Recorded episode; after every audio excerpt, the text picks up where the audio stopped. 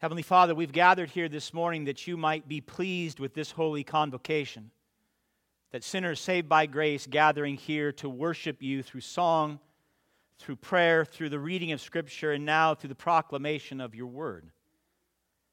Father, we come in and we admit that we worship other gods all the time.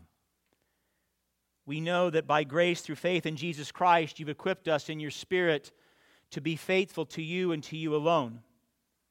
I ask that you would make yourself known in such a way to us this morning that we would see our sin in committing and worshiping and bowing down to other gods as utterly sinful. That you would cause us to hate it as much as you hate it. And that you would show us the glory of Christ and the beauty of his love, that we might be forever, moment by moment, captivated by him. We ask, Lord, that we would see that we are your people and that you've saved us by grace and called us into this community that we might be faithful to you alone, that we might not ever again bring another false God before you. Father, I pray that during this time, that this teaching, this first commandment that you set forth in your Decalogue, would not only be heard and understood by every soul here, but embraced with all our might in the Spirit to live it out. I praise you for those you've gathered here this morning, Lord. I praise you for those that you've gathered at Creekside. We lift up this morning to you this morning Trinity Covenant in Santa Cruz, and we pray for Pastor Troy and the faithful proclamation of the gospel in that church. We thank you so much for our brothers and sisters there and the great work they're doing in Santa Cruz, Lord. We, we pray that this morning, regardless of what Pastor Troy is preaching, that they would know that you are God and there is no other like you, and that they would be faithful to minister to one another and share the gospel in that community and be a great light and a great salt there as well. Father, we want this time to be honoring to you. We want this to be real worship. And so sanctify our hearts to that end, I pray. In Christ's holy name, amen. Hmm. I am very thankful you're here, friends and family and brothers and sisters in Christ. We've, uh, we've been working through the the book of Exodus, and we made it up through 19 and all the great work that God did to redeem his people and bring them to the base of the mountain. And last week we had a chance to look at God descending on Mount Sinai and what that meant for this great covenant he was entering into with his people, this Hesed relationship. Um, he is calling us and commanding us this morning to a radically exclusive relationship with him. Um, we live in a cultural moment where inclusivity dominates virtually every area of our life. In fact, exclusivity at times in certain dialogue seems to be the greatest of sins. Marriage must be open to all. Believing in one God is considered hateful and intolerant. Religious institutions, churches, and schools are being told to forsake their religious convictions and to embrace the moral revolution. Now, there are many times, I would argue, my beloved, and occasions where sharing and being inclusive is not only right, but is biblically commanded. And there are times when it is wrong and biblically prohibited to be all inclusive. Students, you know all too well that if you have answers to an exam because you took it in first period, it'd be wrong for you to give those answers to the student in second period, to include them in your knowledge. It is often wrong to tell others that which someone shared with you in confidence. And it is always wrong for husbands and wives to share their sexual intimacy outside the covenant of marriage. And as good and as giving and as inclusive as the creator of the universe is, revealing emphatically in 1 Timothy chapter 2 verse 4 that he quote desires all men to be saved and to come to the knowledge of truth in him there are things listen he will not share. Isaiah 42 8. He said, I am the Lord, that is my name. I will not yield. I will not share my glory to another or my praise to idols. He will not share his glory. One of the great solas that came out of the Reformation, we can say it was the greatest sola to come out of the Reformation, was Soli Deo Gloria. Glory to God alone.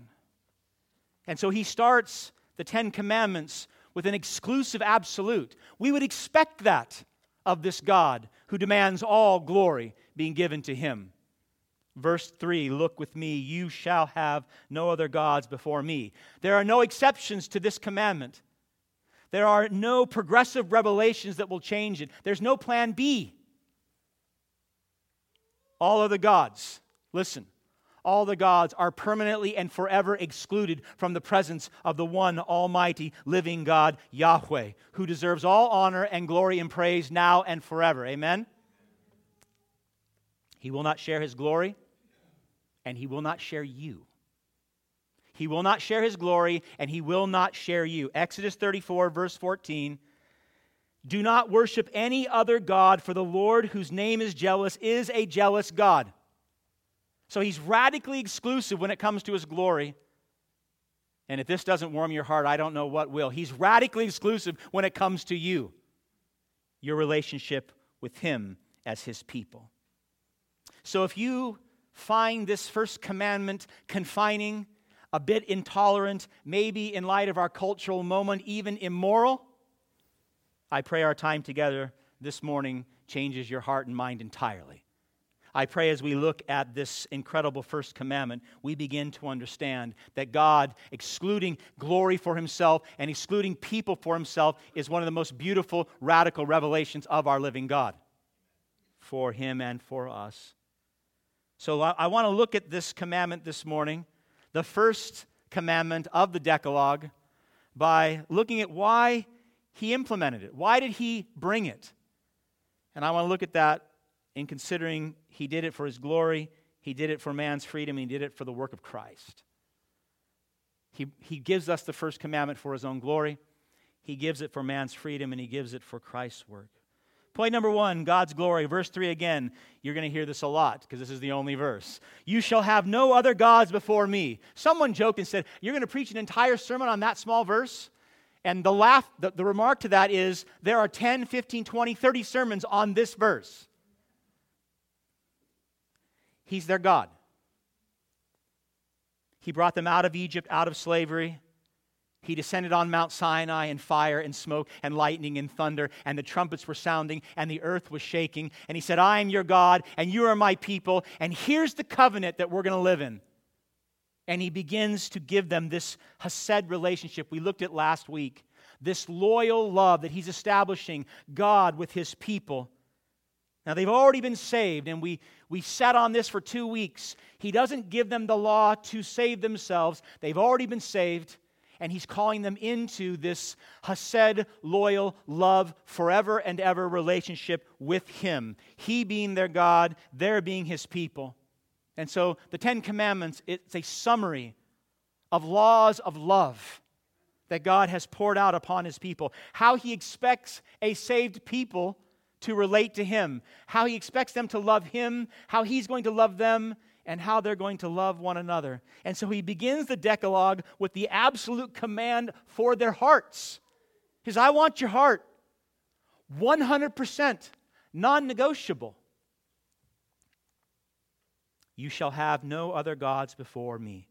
The first question we have to ask is who are these other gods? I mean, who is he talking about here? They coming out of Egypt, they spent 400 years living and worshiping in one of the most polytheistic cultures of their time. We saw in our earlier studies, if you remember, some of the gods that we talked about. They had gods for everything food, water, sun, moon, fertility, crops, protection. The more gods, the better. Because the more gods they had, the more gods would provide, and the more gods would protect, and they found their freedom in their polytheism. And like the Egyptians, the Israelites worshiped those gods too. Do not think that in Egypt they were monotheistic. They were not. They worshiped along with the Egyptians. And so God starts here with the first commandment.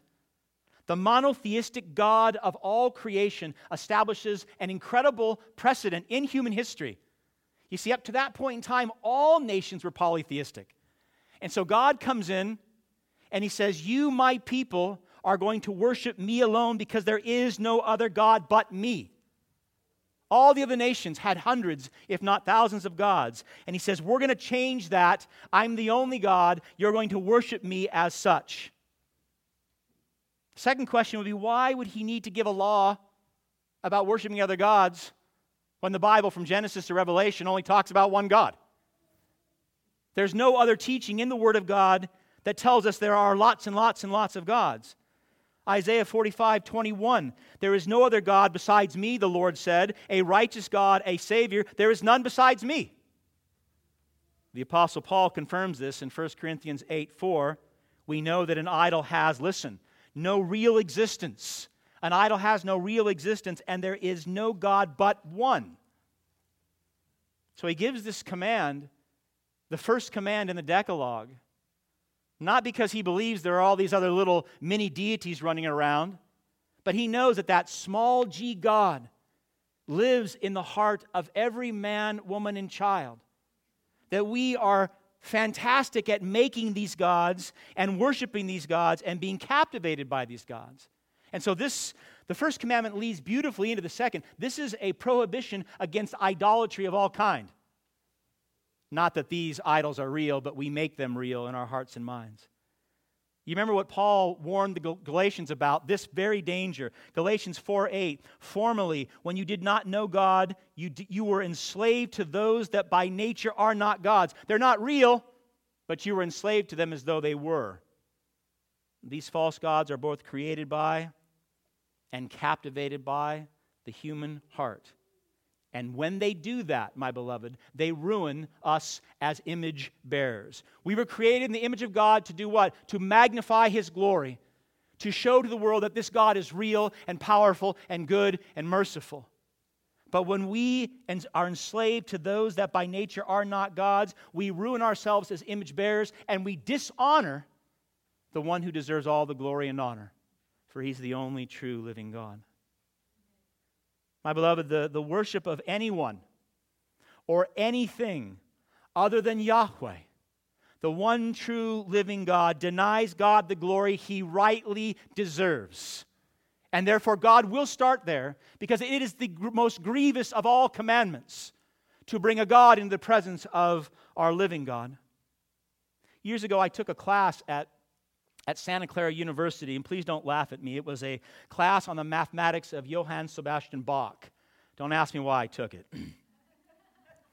the class did include, though, a tour of several major churches in the area, and we got to go to Grace Cathedral, which is in San Francisco. It's the third largest neo Gothic structure in the entire nation, largest uh, west of the Mississippi. Incredible structure.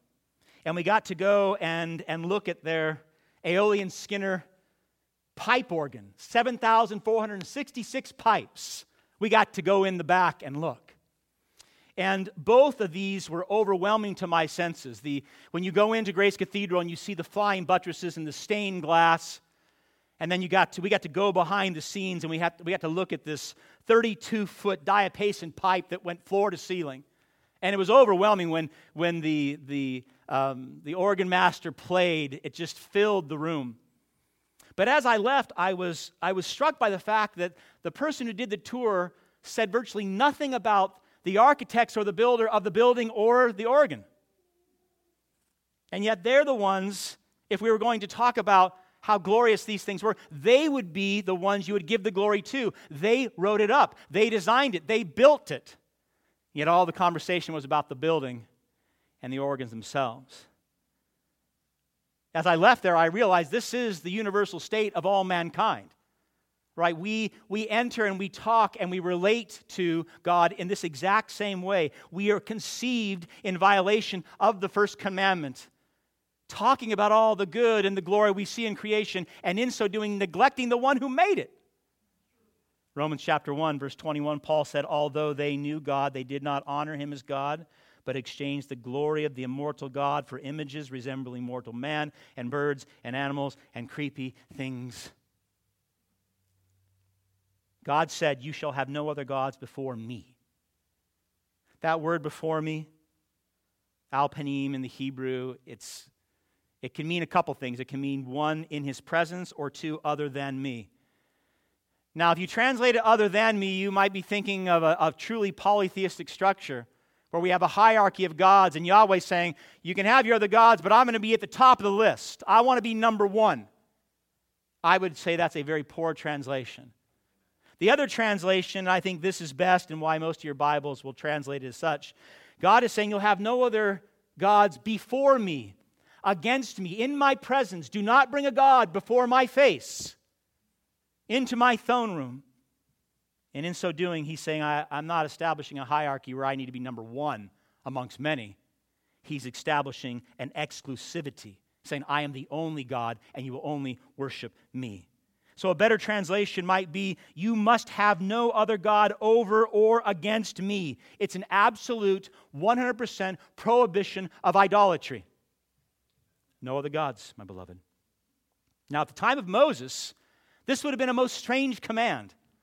There was no other nation in the world that did not have multiple gods. So they would have heard this and thought to themselves, okay, Yahweh, you'll be first, and then we'll have all the other gods beneath you. It wouldn't have made sense to them religiously, but it would have made sense to them civilly. I mean, they would have understood. I mean, he's coming and saying, Listen, I'm your Savior King. You were bound by Pharaoh, you were in slavery and death. And I came as your king, and I rescued you, and I brought you out of the land. And here I am as your Savior King, entering into a Hesed relationship with you, a loving covenant with you. And so he would say to them, I'm your king. Do not bring another king into my courtroom. Do not bring an allegiance, a contract. Do not flirt with, do not entertain any relationship with any other king but me because I'm the only one. He's a jealous king. He's jealous for his glory. He's jealous for his people. Now, listen, he will not tolerate, not for a moment, the smallest, least powerful, least significant king in your life. You bring him into the throne room and that is considered high treason. Great kings throughout history and even today consider it high treason if their citizens align themselves with a king of another nation. In fact, this might surprise you. I hope it does. As radically inclusive as we as a culture are trying to become, do you know that treason in the United States is still punishable by death? Do you know that? As a U.S. citizen, I'll read it to you. Whoever owing allegiance to the United States, levies war against them or adheres to their enemies, giving them aid and comfort within the United States or elsewhere, is guilty of treason and shall suffer death. And so, how's that possible? We don't even serve a king, yet we understand the magnitude of this type of treason. God is the king of the universe. He is the king over his people. So, entertaining with, flirting with, or submitting to anyone or anything other than the king is not only not acceptable, it is downright dangerous. He deserves, he demands 100% allegiance of the affections of his people. He wants your love above all else. And because the royal court of Yahweh is not the tabernacle, it's not the temple, it's not the promised land, it's not a church building. The presence of God is where? It is everywhere. Isaiah 66 1. Heaven is my throne and the earth is my footstool. That means that at no point in time in your entire life are you ever allowed to have another king come into his, his throne room because his throne room is everywhere always. Having no other gods in the presence of the Lord is the supreme prohibition. I would argue because it is the supreme problem of fallen man. God started the Decalogue by saying, Have no other gods before me, because that's what we do. That's what we've done from the beginning. Bringing all these gods in. All these little gods, big gods, small gods, powerful gods, weak gods, thinking somehow they will satisfy me. All these other loves, all these other trusts. When teaching his disciples the cost of discipleship in Luke chapter 14, Jesus brought great clarity to the first commandment. Listen to what he said. These are hard words. If anyone comes to me and does not hate his own father and mother and wife and children and brothers and sisters, yes, even his own life, he cannot be my disciple. He said, Well, how does that tie into the first commandment? The first commandment is saying your love, your allegiance belongs to God first and foremost. And so Christ comes along here and he's not destroying the fifth commandment. He says in the fifth commandment to honor your mother and father. So when he's saying you must, your relationship with your father and your mother and your wife and your children must be as though it is hatred, he's using hyperbole. He's, ex- he's creating an extreme situation where our love for our parents or our spouse or our children or our grandchildren, that's extreme love. And Jesus comes along and says, Well, yeah, that's good and that's commanded. But when you compare that love to the love that you're supposed to have for my Father, it must be as though it is hatred. That's the extreme nature of this first commandment. That's the extreme nature of the love that God is calling us to in Christ. Our allegiance to God, our fidelity to God, having no other gods before Him, is required if you want to be a disciple of Jesus Christ. Jesus said a little bit later, Matthew 6, you cannot serve two masters, you cannot have two gods. You will hate the one and love the other, or you will be devoted to one and you will despise the other. Are we clear? the first commandment prohibits all other gods because the creator of the universe, Yahweh, your Savior and King, is worthy of all glory and honor and power and praise forever and ever. Okay. Point number two. Most of us, at least in our flesh, will hear that and says, you know, that's so self-aggrandizing. Why does he want all the glory? Why does he deserve all the power? It sounds very self centered when God's saying, Worship me. And it would be if he were not worthy of all that worship and praise. He is. I want us to realize this morning that the glorification and worship of God alone, it is, it is what's best for those created in his image. It is the best thing for you to have no other gods but Yahweh. Point number two man's freedom. Verse three you, you shall have no other gods before me. That word you there in the Hebrew, it's, the, it's in the second person singular. You say, well, so what? That means something important. He's talking to the nation, yes, but because of this translation, he's talking specifically to each individual in that nation. So he's saying to the 2.5 million Israelites standing at the base of Mount Sinai, he's saying, You and you and you and you shall have no other gods but me personal, intimate, love, Hesed relationship. It's one of the reasons I had the Shema, Deuteronomy chapter 6, verses 4 and 5, read this morning. And it's one of the reasons that Jews today still say that in their morning and their evening prayers. It has been the prayer of the Jewish nation for centuries. Hear, O Israel, the Lord our God, the Lord is one. He's saying, I'm the only one. You shall love the Lord your God with all your heart and with all your soul and with all your might. And these words that I command you today shall be on your heart. Love is the right word here. Love is the right word that defines the first commandment because it solidifies, listen, the exclusive relationship that God is making with his people and with you individually, with you personally, because he wants your heart.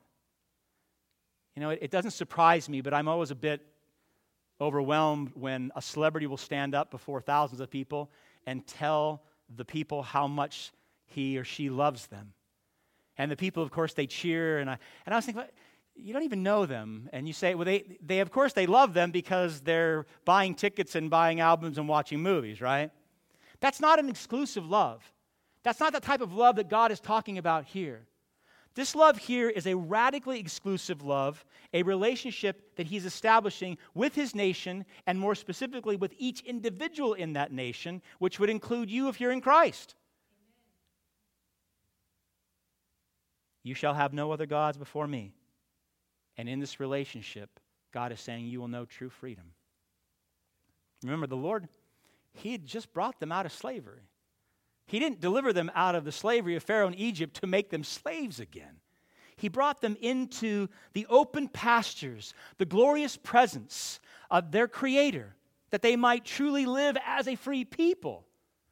Now, as a Westerner, you might be thinking, wait a minute. You know, you spent a lot of time in the last two weeks building a foundation on these Ten Commandments. The Ten Commandments, the two commandments, the two great commandments, and then the Ten Commandments, and then the 601 other laws in the Old Testament. If God was so interested in us being a free people, why so many laws? Because we think, at least in this cultural moment, that true freedom is being able to do whatever you want, whenever you want, with whomever you want. We believe in the Western world that true freedom comes as a result of the absence of any constraints of any kind. But I'm here to tell you, and you already know if you've lived any years on this planet, that a lack of constraints is not freedom. In fact, I would argue there's no such thing as being constraint free. Rather, true freedom is found, now listen, it is found in living as you were created to live. True freedom is found in you living according to the purpose and manner for which God, your Creator, made you. And so the Decalogue, the Ten Commandments, have often been called in church history the law of liberty or the gateway to human freedom. But the Western mind says, How can that be? If you want me to be free, don't give me any laws. And the Bible says, No, here are your laws so you can be free. How do we reconcile laws, prohibitions? Nine of the ten are prohibitions saying, Don't do this, don't do that. How can those laws lead to our freedom?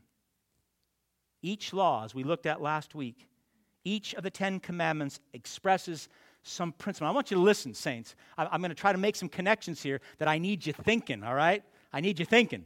If you need to sit up a little bit, move forward, that's good. Listen. Principles, essential features of the divine nature of God. Right? Every single one tells us something about him. Have no other gods before me. Why? He's the only God. Do not commit murder. Why? God is life. Do not commit adultery. Why? God is faithful. Do not lie. Why? God is truth. Do not covet. Why? Because God is self sufficient and self satisfied. He needs no one and he needs nothing. Each command reveals something about God's character, or we could say God's image, who he is. Now, if you're tracking with me, you're saying, all right, so you're telling us about God, but what about the restrictions?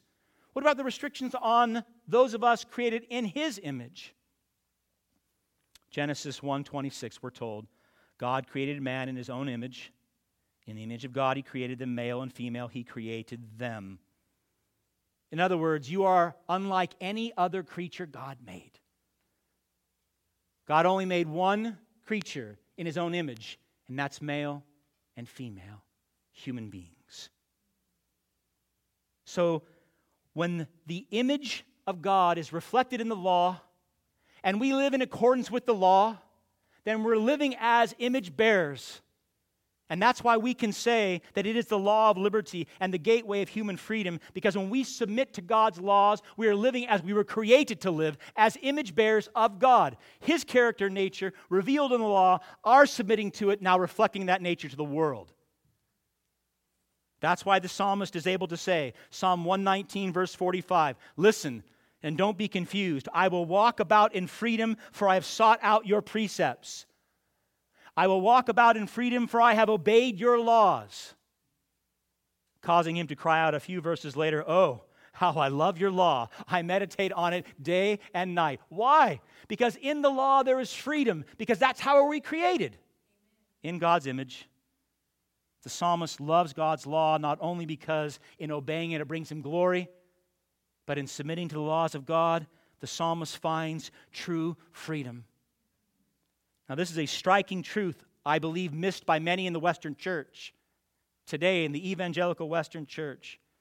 The more the Christian ties his life to the gospel of grace in submission to God's laws, the more he will enjoy true freedom. And I would go one step further. One of the reasons that we are so bound as a people and so bound as a church is we continue to rebel against the very laws that will set us free.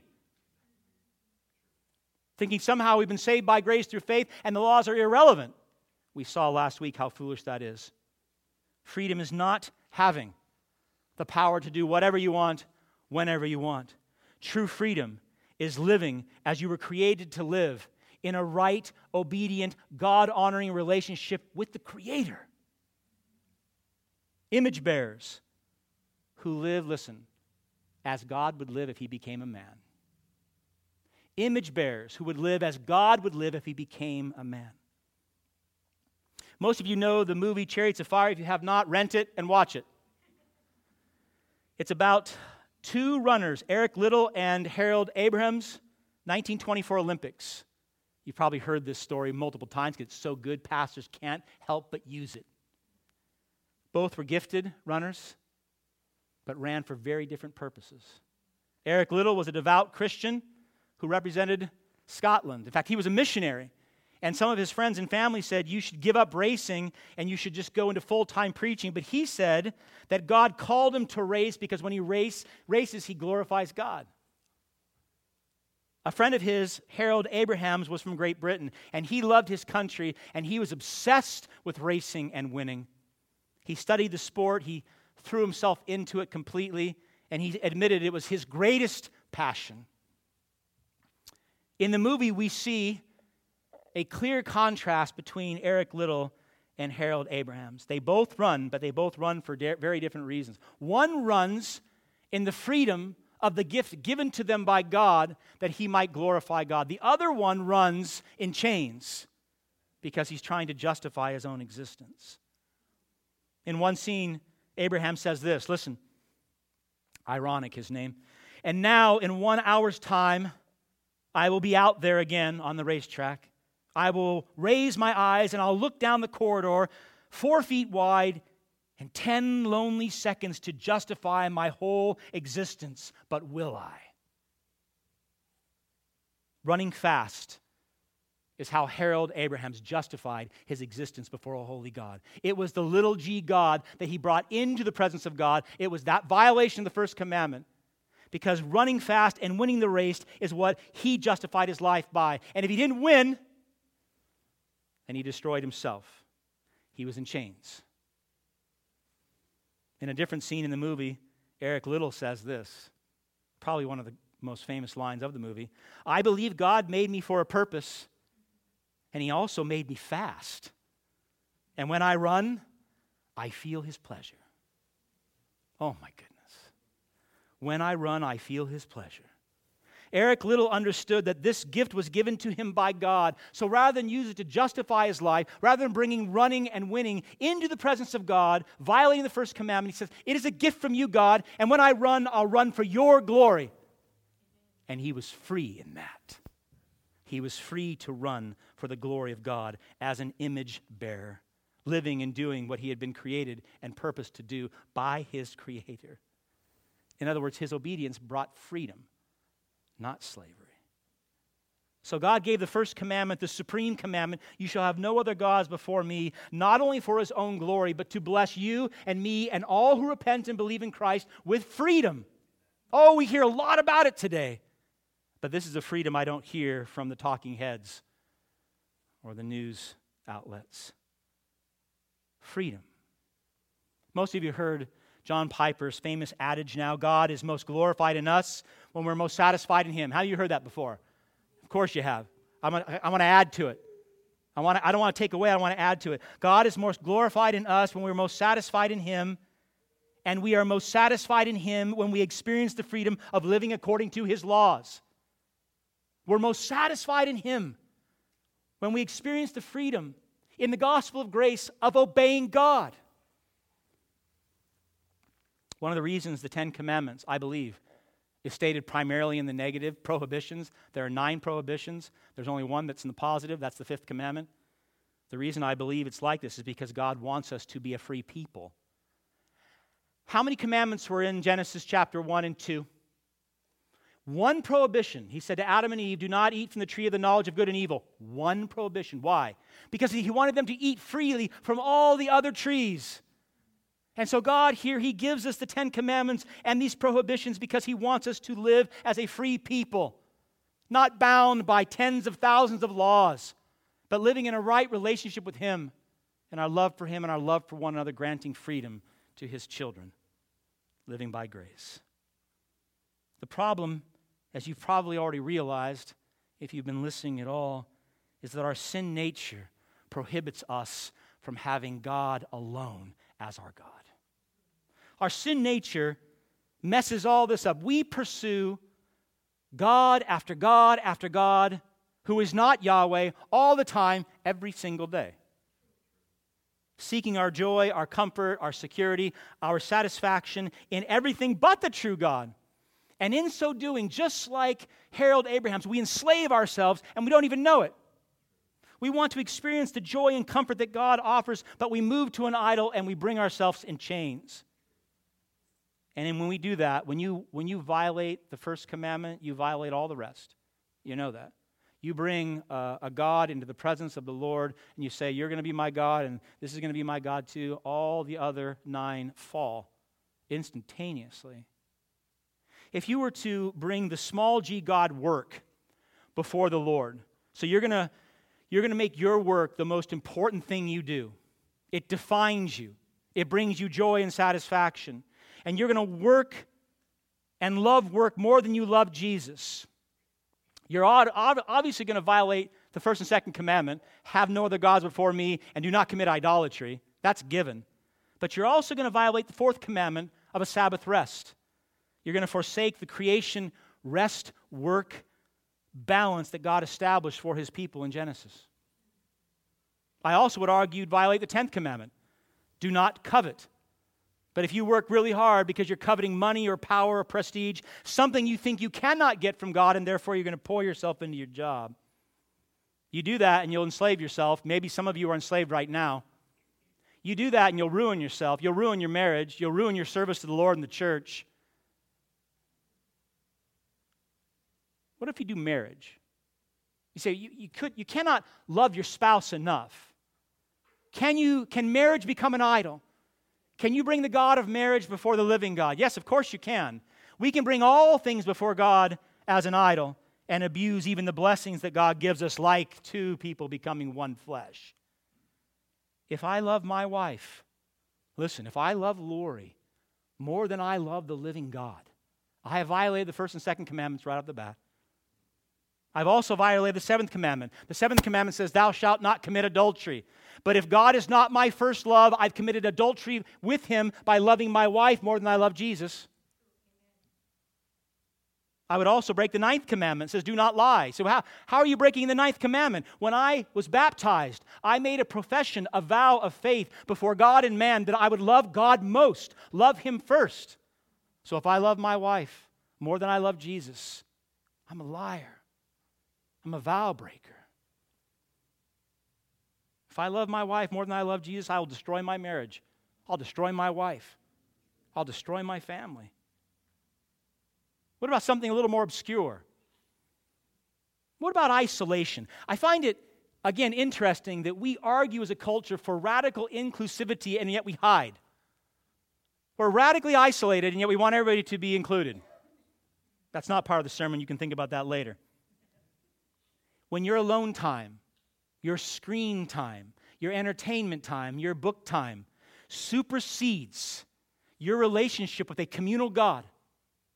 When you desire to be alone more than you desire to be with God and His people, you violate the first commandment, you violate the second commandment. I would say you violate the sixth commandment by committing murder. You say, well, how, how does my being alone commit murder? Jesus commanded us to love one another as He has loved us. It's hard to love people when you're alone. It's hard to love as Christ loves us by isolating and hiding and staying in your home and behind that screen. I would say it's a murderous action.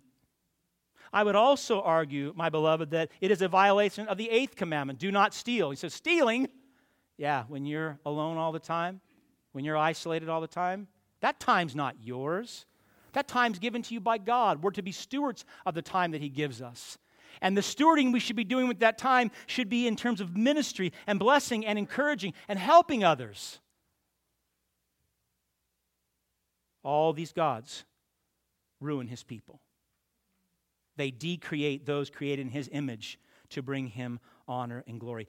Every false God, whether a blessing or not, that comes into the presence of Almighty Yahweh enslaves you to sin and death.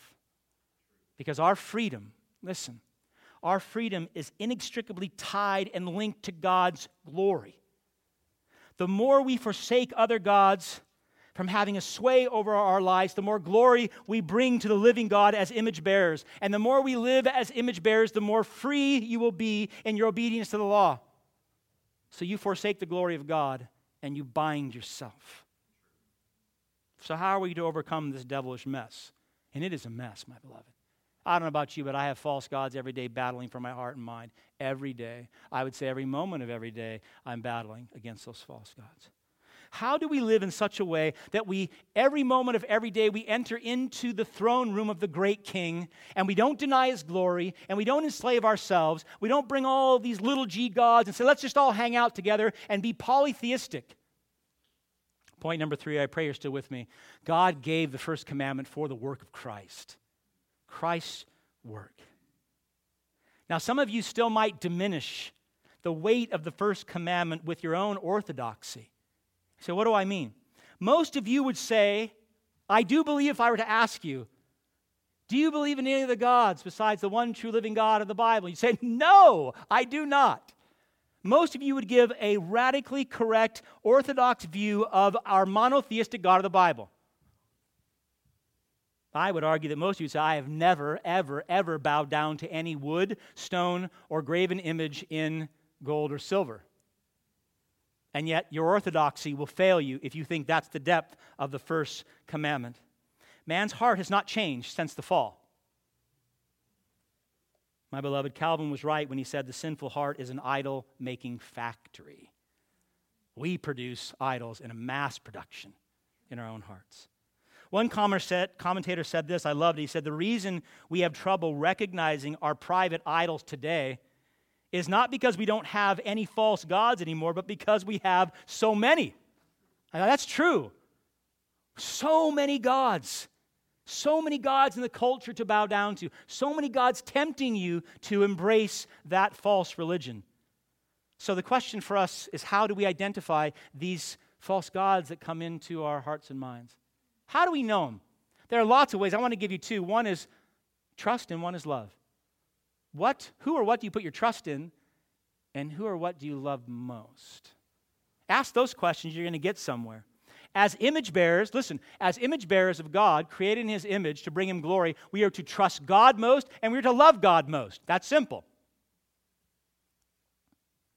So when you take the trust test, when you do it, we prayed about this morning, when you bring yourself before the Lord and you said, Test me, Lord, try me, Lord. who do you trust most? I mean, who do you really trust most? What little g gods are you smuggling in all the time into your prayer time, into your Bible time, into the church? How many small g gods did you bring into this sanctuary? When you're struggling with a particular sin, do you turn to God in prayer? Do you go to the Word? Do you go to brothers and sisters? Or do you say, you know what, I can take care of this on my own? Do you bring the idol of pride into the presence of God and say, I got it, Lord. I can take care of it? Finding yourself all alone and not fighting that sin all that well. When you have health issues arise, and most of us do, who do you turn to first? Who do you turn to first? Do you go to the great physician in prayer first? And this is not I'm, not, I'm not teaching not to use doctors and medicine, they're a blessing. But who do you go to first? Do you go to WebMD, your primary care physician, or the pharmacy to get medication? And once you have been medically cared for, then you pray to God? What do you trust most? Your job? Your addictions? Your friends? Your retirement? Your government? Please don't laugh. They all reveal small g gods in your life. Whatever you put your trust in above the God of the universe is a God that you bring into his presence. Love is another test, and I would say even stronger to identify these other gods we bring before the Lord. At the heart of the first commandment is a love for God first and foremost. What? You shall love the Lord your God with what? All your heart, mind, soul, and strength. That's the top. You got to love him first above all other loves. And that means, my beloved, any love that is equal to or greater than your love for God is another God. It's a small g God that you brought into the throne room of the thrice holy God. Now, again, most of you are orthodox in your faith, and you will say, I love God most. My question is, does your life reflect that? Do you live as though you love God first and foremost? Ask yourself this when your mind is free, what do you think about? I mean, you, you've worked a long day, the kids are in bed, and you sit down on the couch the power's out. Thank you, PG&E. So you have nothing to watch, and you sit and you're just thinking, what, what does your mind go to? Does it go to God or something God created? If you knew you had one week to live starting today, how would you live the next seven days of your life? Would you say, I got to get that, that life experience bucket list? I got to get that thing checked off. I've got seven days. Got to climb some mountains and jump out of some airplanes and swim with crocodiles? That's not on your list? Or would you be sharing the gospel of grace with everybody you know? Every, fa- every family member, every friend, every coworker, every neighbor, because you got seven days. What do you get really, really excited about? Were you jazzed to come to church today? Did you wake up and think, oh, we get to worship the Lord as a church today? What makes you the most angry or depressed or discouraged when you don't get what you want? These extreme emotional responses are really good indicators of false gods that we brought into the throne room of the thrice holy God. You know that there are currently over 600 identified non Christian religions in the United States? Over 600. You think we're not polytheistic. That number is ridiculously low. Remember, anything you love most above God, anything you trust more than God, is a non Christian religion. And so I would argue we have millions and millions of religions in this country. We far exceed whatever Moses and the Israelites experienced in their 400 years in Egypt. They don't know what polytheism is. We practice it, we live it. So, what hope is there for us living in this radically polytheistic culture? What hope is there of us committing, submitting to this first commandment have no other gods besides me? What hope is there for you or for me? Who can deliver us from ourselves? Remember, we make our gods. Who can deliver you from you? The answer's simple. You got to have a new heart. Right? I mean, you've got to have someone change your heart. More specifically, a changed heart that loves and trusts Jesus Christ most. You see, my beloved, the hardest part about obeying the first commandment is not knowledge. Most of you knew the first commandment before you came in today. And I would say it's not even willpower. The greatest problem with obeying the first commandment or any of the commandments of God is a desire to do it, a right desire, a gospel desire to do it. And so, the only thing that will tear our hearts away from our misplaced trust and our misplaced love and all these idols that we bow down to is a greater affection, a greater desire for the living God through Jesus Christ. That's your only hope. Whatever else you put your trust in, it will fail you and it will become a false God to you. Most of you know that during our Lord's earthly ministry, he exercised perfect trust and perfect love in his heavenly Father. At the very beginning of his ministry, most of you know that after 40 days of fasting, he went out in the desert and he was tempted by Satan himself. And Satan came to him playing God, did he not? Acting like he was God. And he took Jesus up on this high mountain and he showed him all the kingdoms of the earth. And he said to our Lord, If you would fall down and worship me, I will give you all these kingdoms. Our Lord's response is so precious and so tender and so powerful. He said, Begone, Satan. You shall worship the Lord your God, and him only shall you serve. No other gods but the God of Christ. He trusted in God and remained steadfast to God to obey his word, even to the point of death. So the book ends the beginning of the ministry in the desert, being tempted by Satan, and the end of the ministry facing the cross. On the night of his betrayal, Jesus prayed for God to make another way other than the cross. And then he said this Matthew 26, 39. My Father, if it is possible, may this cup be taken from me, yet not as I will, but as you will. Perfect trust and perfect love, even as our Savior faced the torments of hell as he embraced the cross, receiving in his body, in his flesh, our sins. He said, Your will first, God. I trust you first, God. I love you most, God. Jesus Christ never in his life, not one time for a single moment, Not one thought did he not trust God and love God perfectly. Not one time. He never, ever brought a false God of any kind into the presence, into the throne room of the Father. Not power or money or sex or entertainment, not physical pain or loneliness or abandonment or suffering, all of which he experienced. He trusted and loved his Father perfectly. Now, listen to this. And as a result, he lived a perfectly obedient life. And as a result, Jesus Christ was and is the most free man ever. Free. Christ was free. Do you know that? Not because he was God, but because he had a perfect relationship with the living God. Jesus Christ was free even when he was nailed to the cross. Now I want you to listen, I'll close. On the cross, Jesus was bound by our sins. That is true. When he was nailed to that Roman cross, he experienced the full weight of God's wrath. All the punishment that we rightly in, in, uh, uh deserved, he endured. And in so doing, he was still free he was still free. How is that? Freedom, my beloved, is not the absence of constraint. It's not doing whatever you want to do. Freedom is found in being and living as God has so decreed. And Christ was decreed to be the Savior of the world. And dying for our sins, Jesus, in loving obedience to his Father, submitted to his Father's desire to have a people to have you forever and ever.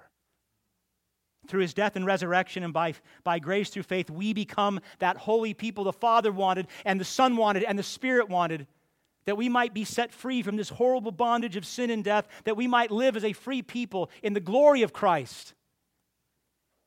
On the cross, he experienced all the agony of our disobedience, and yet he was free. He was free. In John chapter 8, verse 28, listen. Jesus said to the Pharisees, When you have lifted up the Son of Man, when you've raised him up on the cross, then you will know that I am he. He says, I am the Savior of the world. He who sent me, that's his Father, is with me.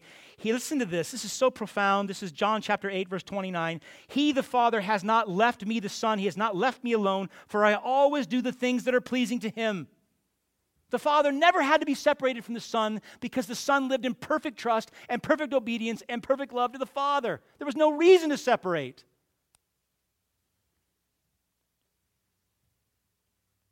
He was in a relationship of perfect trust and perfect love that granted perfect freedom, even when he was dying on the cross. He, said, he then said in John 8 30, as he was saying these things, many believed in him. So Jesus said to the Jews who had believed in him, Listen, saints, with all your might, if you abide in my word, you are truly my disciples. And you will know the truth. You can finish it. And the truth will set you free. And then he said, So if the Son sets you free, you are free indeed. If the Son sets you free, you're free indeed. You're free from the power of sin. You're free from death. You're free to live a life that is not contrary to your image but in line with your image, sons and daughters of God, loving God and loving one another, and in so doing, following the commandments that you might have the freedom to glorify God.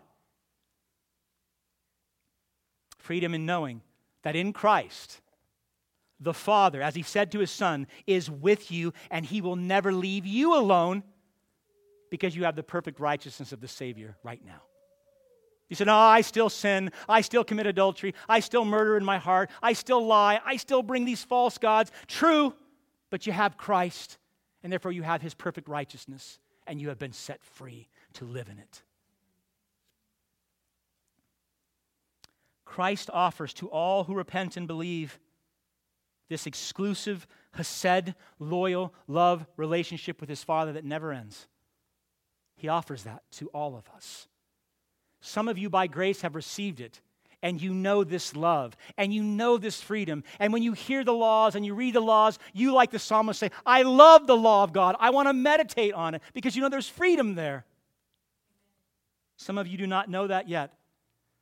If you're sitting here this morning, this sounds odd to you that you do not understand this relationship with God the Father or the commands that He's given. If you do not know Christ as Lord and Savior, then today is the day of salvation. Christ is calling you individually into this life changing, utterly transformative relationship with Him in Christ. He says to you, Repent and believe. Trust in Christ to save you, and you will be saved. Oh, how I love the law of God. Oh, how we should meditate on it day and night. My beloved, stop seeking, stop seeking freedom in your rebellion and your sin. Be the man or woman or child that God created you to be, an image bearer who loves God and loves one another in such a way that in our freedom we cast all other false gods out of our lives. And we say with Christ, we are free indeed. Amen? Let's pray.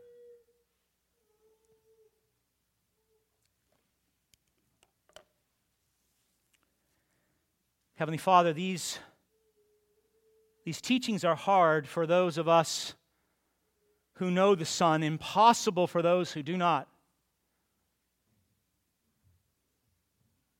Calvin was right, we're idol factories.